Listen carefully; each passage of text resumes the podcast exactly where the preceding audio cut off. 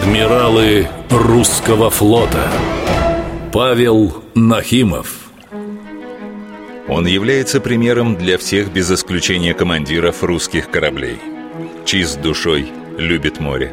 Отличный и совершенно знающий свое дело капитан.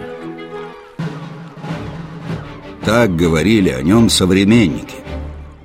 Павел Степанович Нахимов с блеском окончил морской кадетский корпус – Получил звание мичмана, служил на Балтике.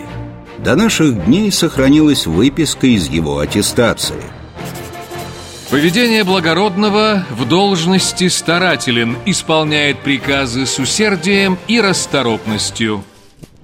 В 1822 году Нахимов участвовал в трехлетнем кругосветном плавании под командованием Михаила Лазарева числился вахтенным офицером на фрегате «Крейсер».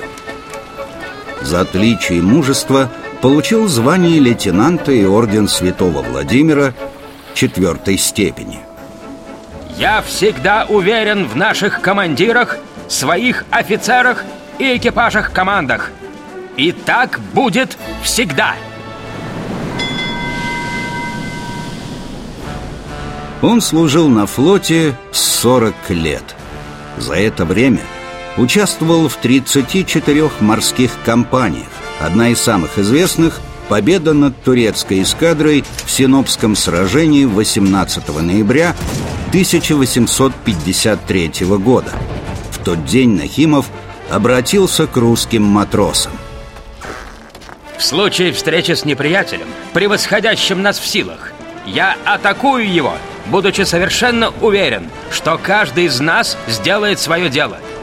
Не распространяясь в наставлениях, я выскажу свою мысль, что, по мнению моему, в морском деле близкое расстояние от противника и взаимная помощь друг другу есть лучшая тактика. За это сражение Нахимов был награжден орденом Святого Георгия второй степени, а на имя отважного флотоводца – был пожалован высочайший рескрипт от императора Николая I. Нашему вице-адмиралу, начальнику 5-й флотской дивизии Нахимову, истреблением турецкой эскадры при Синопе, вы украсили летопись русского флота новой победой, которая навсегда останется памятной в морской истории. Павел Нахимов Адмиралы русского флота